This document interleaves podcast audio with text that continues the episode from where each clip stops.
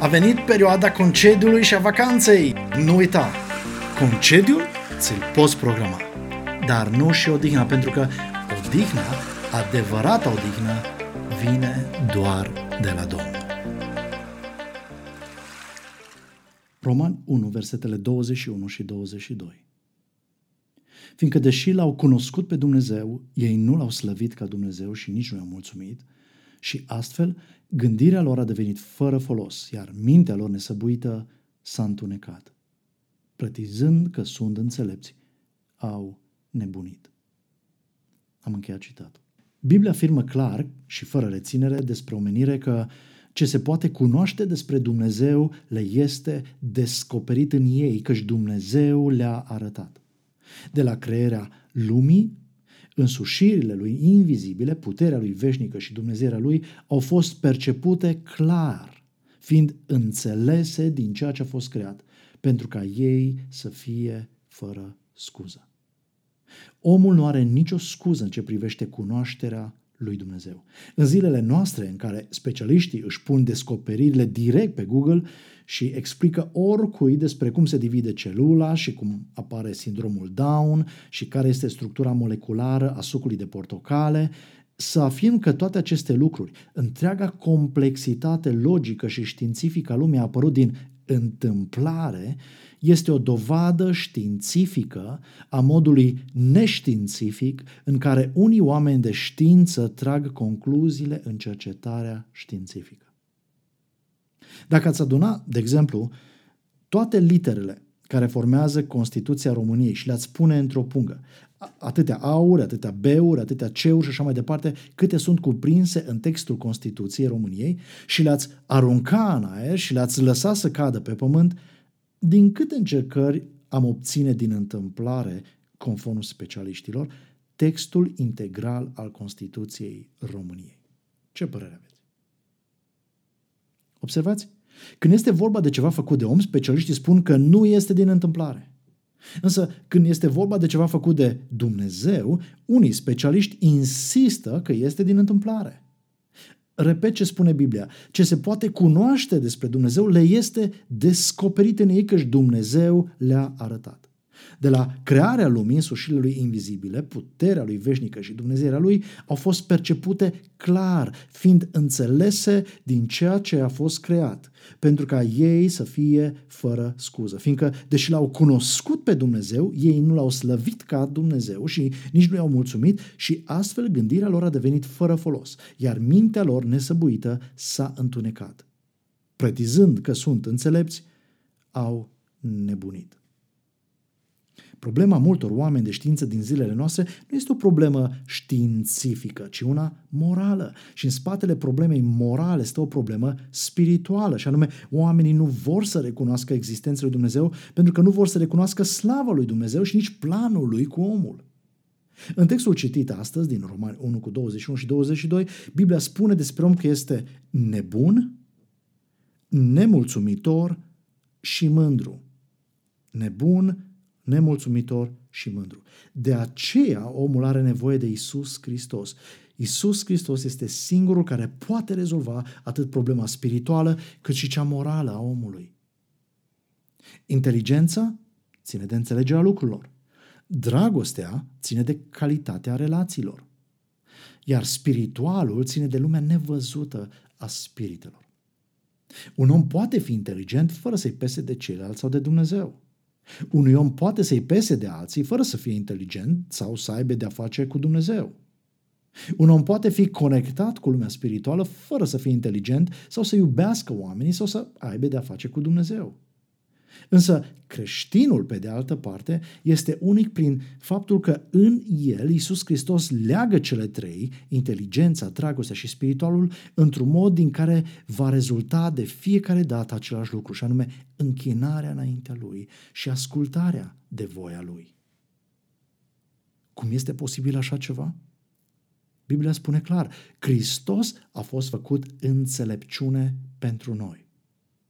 Apoi, dragostea cu care Hristos ne-a iubit a fost turnată în inimile noastre prin Duhul Sfânt. Iar viața lui Hristos, viața veșnică, a inundat ființa noastră într-un mod în care nu se mai merită să treci viața ta, ci viața lui, viața veșnică. Însă orice ființă umană născută pe acest pământ care nu are parte de Hristos este o ființă nebună, nemulțumită și mândră. Trei lucruri care caracterizează pe orice om născut în această lume. Trei lucruri din cauza cărora orice om născut în această lume are nevoie de Isus Hristos. Haideți să vedem mai întâi nebunia omului. Nebunia omului este descrisă în Biblie prin modul în care omul își trăiește convingerile, chiar și cele științifice, după o logică orientată spre ego-ul lui, avându-l pe Dumnezeu, în cel mai bun caz, la periferia vieții, pe post de chelner, cel care face ceva atunci când îi cer ceva. Deși tot ce am și sunt este de la Dumnezeu, eu le voi folosi compulsiv doar pentru mine. Aceasta este nebunia omului așa cum o descrie Dumnezeu. În cazul creștinului, convingerile sale, chiar și cele științifice, se bazează pe logica dată de învățăturile lui Hristos, capacitate alimentată de dragostea jertfitoare a lui Hristos pusă în noi prin Duhul Sfânt, care produce astfel în noi o mișcare de rotație a vieții noastre în jurul lui Isus Hristos. El este în centru, iar noi la periferia lui. Cazul creștinului este asemenea paralizatului a cărui trup începe să-L asculte pentru că el, la rândul lui, îl ascultă pe Hristos. Când creștinul abandonează orbitarea în jurul lui Hristos, chiar și temporar, el revine la comportamentul caracteristicilor fără Hristos, comportamentul lui fiind descris astfel în 2 Cronici 16 cu 9. Citez. Căci ochii Domnului străbat întreg pământul ca să-i întărească pe cei a căror inimă este devotată lui. Tu ai lucrat ca un nebun în această privință și de aceea de acum încolo vei avea parte de război. Închei citatul. Acestea sunt cuvinte grele adresate de omul lui Dumnezeu, dar nu unui păgân sau unui rege încăpățânat și putred moral, ci unuia dintre regii buni ai lui Israel. Unui rege care a făcut reformă spirituală și socială în popor, unui rege care s-a străduit să țină poporul lângă Dumnezeu. Este vorba de regele Asa, Regele Asa a înțeles de timpuriu că tot ce este și are se datorează lui Dumnezeu, așa că a căutat să-L pună pe Dumnezeu în centrul religiei, în centrul culturii, în centrul vieții de zi cu zi a poporului Israel. Însă atunci când regele Asa a decis odată în viață să încerce să rezolve niște probleme mai întâi prin puterile și înțelepciunea lui, fără să-L întrebe pe Dumnezeu, descrierea planului Asa a fost ai lucrat ca un nebun. De aceea vei avea parte de războaie.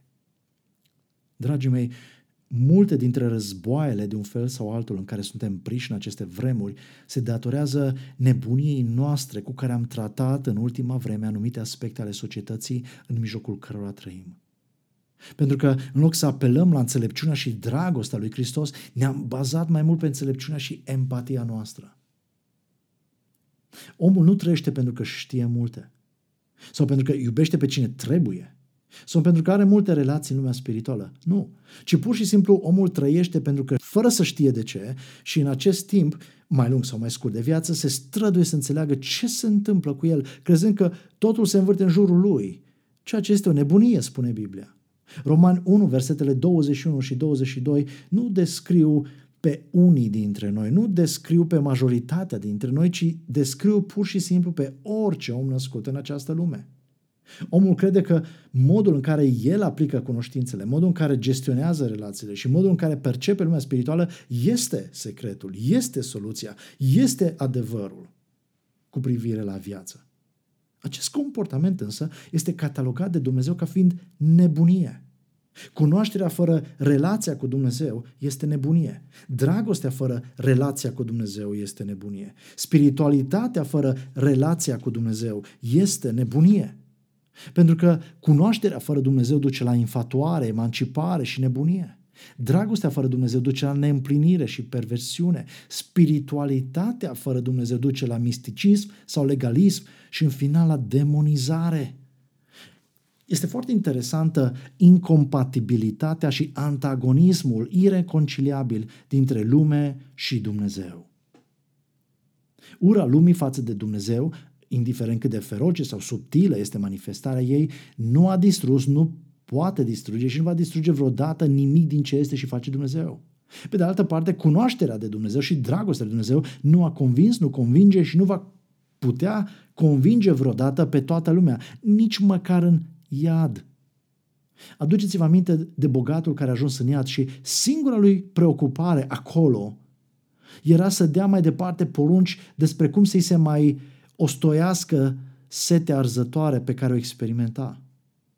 Dar, în schimb, n-a făcut niciun apel la dragostea, îndurarea și capacitatea lui Dumnezeu de a mântui oamenii. Pentru că nu așa merg lucrurile, chiar dacă am vrea să meargă așa.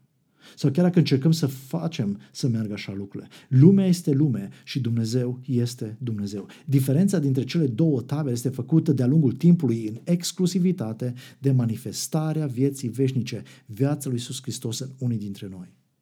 Fără Hristos, păcătoșii vor rămâne păcătoși și Dumnezeu va rămâne Dumnezeu. Pur și simplu, păcătoșii nu vor fi distruși, ci vor merge în iad. La fel cum cei mântuiți nu vor fi distruși, ci vor merge cu Hristos și datorită lui Hristos în ei, în veșnicie. Nebunia unora și mântuirea altora nu se devorează reciproc, nu se anulează reciproc, ci pur și simplu este o problemă de mere și pere. Merele nu au nimic cu perle, chiar dacă pentru o vreme sunt toate în același coș și unele sunt mai ciobite sau mai zdrobite decât altele. Pentru nebunia păcătosului nu este tratament. Oferta lui Dumnezeu nu este o rețetă, așa cum un unguent de la farmacie sperăm să aline durerea, să retragă umflătura, să facă să dispară roșeața și mâncărimea și în final pielea să devină din nou netedă și fără cicatrici. Oferta lui Dumnezeu pentru nebunia păcătosului nu este un tratament, ci, atenție, o relație.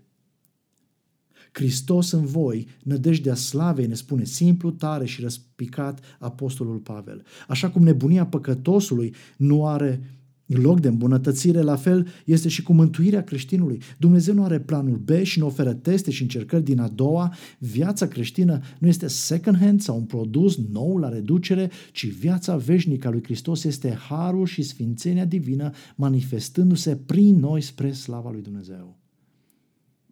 Orice om abordează viața și relația cu Dumnezeu ca un nebun. De asemenea, orice om este marcat de o profundă nemulțumire. Cel pe care Dumnezeu îl numește nebun, Dumnezeu îl numește și nemulțumitor. Și are sens. Ați auzit de vreun criminal care atunci când a primit sentința de condamnare la moarte să fie mulțumitor? Păcătosul nu poate fi mulțumitor lui Dumnezeu, la fel cum criminalul nu va fi mulțumitor judecătorului pentru sentința cu pedeapsa capitală. Dumnezeu spune căci plata păcatului este moartea, iar noi oamenii nu suntem mulțumitori cu astfel de viață, cu viața unui condamnat la moarte veșnică. De ce? Pentru că firea păcătoasă din tine se revoltă la verdictul dat de legea lui Dumnezeu. Firea păcătoasă din tine și din mine nu vrea și nu poate să accepte legea lui Dumnezeu. Fără Hristos, care să acopere păcatele tale cu jertfa lui, vei simți o nemulțumire profundă și revoltă. Nemulțumirea și revolta omului care se consideră înțelept este revolta celui care spune, păi Dumnezeu nu poate face mie așa ceva. El trebuie să asculte ce am de spus. Părerea mea contează. Părerea mea trebuie să aibă greutate înaintea lui. Dumnezeu nu mă poate obliga pentru că El este așa cum îl închipu eu, nu cum este el cu adevărat. De fapt, Dumnezeu nu are de ce să țină cont de părerea ta. Pentru că părerea ta este doar o părere a unui om extrem de limitat spiritual, chiar or spiritual, mort spiritual. Dumnezeu ține cont doar de cuvântul Fiului Său. În Ioan 11 cu 42, Domnul Iisus mărturisește despre relația sa cu Tatăl Ceresc astfel, citez, știam că întotdeauna mă asculți. Chiar și creștinii când se roagă, se roagă în numele lui Isus Hristos pentru că doar cuvântul lui contează. Tatăl Ceresc ține cont doar de cuvântul Fiului Său atunci când vine vorba de mântuirea omului, de justificarea omului, de veșnicia omului, pentru că Fiul Său s-a dat ca jertfă perfectă, deplină și suficientă ca plată pentru păcatele tale și păcatele mele. Dacă Hristos nu intervine în viața ta, dacă tu nu ai parte de intervenția sa radicală în inima ta, nu vei avea cum să nu gândești ca un nebun, să crezi că părerea ta este cea mai bună din univers, că tu știi mai bine chiar ca Dumnezeu care sunt nevoile tale și astfel nu vei putea fi mulțumit cu niciuna din deciziile lui în ce privește atât viața ta aici pe pământ, cât și cu viața ta în veșnicie. Vă duceți aminte de cel mai iubit verset din Biblie în lumea evanghelică? Ioan 3 cu 16. Ce spune Ioan 3 cu 16? Fiindcă atât de mult a iubit Dumnezeu lumea, încât l-a dat pe singurul fiu, pentru ca oricine crede în el să nu piară, ci să aibă viața veșnică. Observați Ioan 3 cu 16 arată soluția lui Dumnezeu pentru viața ta. Și soluția n-a fost că te-a convins că ești nebun și nemulțumit, ci pur și simplu, pe când erai încă păcătos, te-a iubit trimițându-l pe Fiul lui în lume și lăsându-l să moară sub ochii tăi pe cruce ca să plătească în locul tău pedeapsa pentru păcatele tale pe care tu nu le recunoști. El a murit în timp ce ție nu-ți păsa nici de el, nici de planul lui, pentru că oricum credeai că tu ai dreptate, că tu poți să-ți rezolvi singur problemele. Momentul istoric în care oamenii l-au răstignit pe Isus nu s-a întâmplat datorită faptului că le-a venit mintea la cap și au înțeles în sfârșit nevoia unei jertfe perfecte pentru păcatele lor. Oamenii nu l-au răstignit pe Isus pentru că au fost de acord în sfârșit cu planul lui Dumnezeu. Nu ci oamenii pur și simplu au reacționat nebunește, cu mânie chiar la dragostea divină revărsată peste ei, spre ei, prin persoana lui Isus Hristos. Ioan 3 cu 16 ne prezintă momentul în care oamenii l-au răstignit pe Hristos fiind total nepăsători la părerea lui Dumnezeu despre ei și total sigur pe ei înșiși că prin răstignirea lui Isus ei în sfârșit scapă omenirea de coșmarul din Nazaret. Oamenii pur și simplu nu au crezut, nu cred și nu vor crede că sunt pierduți defect spiritual, morți spiritual. De ce? Nu doar pentru că sunt nebuni în gândirea lor, nu doar pentru că pur și simplu nu pot fi mulțumitori lui Dumnezeu cu oferta lui pentru viața lor veșnică, ci și datorită unei alte caracteristici umane, și anume mândria omului. Mândria omului. Ai privit cu atenție vreodată la un copil care s-a încălțat cu pantofii mamei? Ai privit cu atenție în ochii unui copil pe care tatălui îl pune la volanul mașinii? Dăm voie să spun ceva extraordinar. Copiii nu glumesc când se joacă. Copiii nu glumesc când se joacă. Pentru atâta timp cât nu sunt întrerupți de adulți, copiii își trăiesc fanteziile, chiar dacă știu că ele nu sunt realitate. Copiii nu glumesc când se joacă. Încercați numai să-i opriți din joacă și veți vedea reacția lor. Tati, îți mulțumesc că m-ai oprit din modul în care mă înșelam singur cu privire la mașina ta, pantofii tăi. Iartă-mă că am crezut pentru un moment că pot să fac ce vreau cu tot ce este al tău. Mi-e atât de rușine de mine însumi. Iată aici pantofii tăi, iată aici cheile de la mașina ta. Toate sunt ale tale, le meriți din plin și mă bucur așa de mult să am un astfel de tătic bogat, responsabil, în jurul căruia se învârte viața mea. Cu siguranță că niciunul dintre copiii noștri nu reacționează în acest fel. Nici noi n-am reacționat în acest fel când eram copii. Ei n-au cum să reacționeze în acest fel când îi întrerup de la joacă, ci se supără, se dau cu fundul de pământ, încep să plângă, refuzând să mănânce, refuzând să te asculte, refuzând viața adevărată de dragul trăirii cu toată seriozitatea lor în imaginar. Pentru că copiii noștri nu glumesc când se joacă. Copiii noștri nu glumesc când se joacă. Și la fel suntem și noi adulții. Nici noi nu glumim când păcătuim. Adulții nu glumesc când păcătuiesc. Nu glumesc când se laudă cu înțelepciunea lor. Nu glumesc când sunt nemulțumitori. Ei chiar sunt păcătoși. Ei chiar cred că sunt în locul lui Dumnezeu. Ei, ei chiar cred că sunt centrul Universului. Ei chiar cred că cuvintele lor au greutatea cuvântului Dumnezeu. Ei chiar sunt orb datorită mândriei. Ei chiar cred că faptele lor echilibrează voia lui Dumnezeu pentru ei. Religiosul se joacă serios de Dumnezeul. Filantropul se joacă serios de Dumnezeul. Expertul se joacă serios de Dumnezeul. Doar cel mântuit de Hristos are o relație cu Dumnezeu, este mulțumitor lui Dumnezeu și este smerit înainte lui Dumnezeu și în relație cu semenii. Ce fel de om ești tu? Ești un păcătos pierdut? sau un păcătos mântuit prin credința în jertfa lui Iisus Hristos în locul tău și pentru păcatele tale?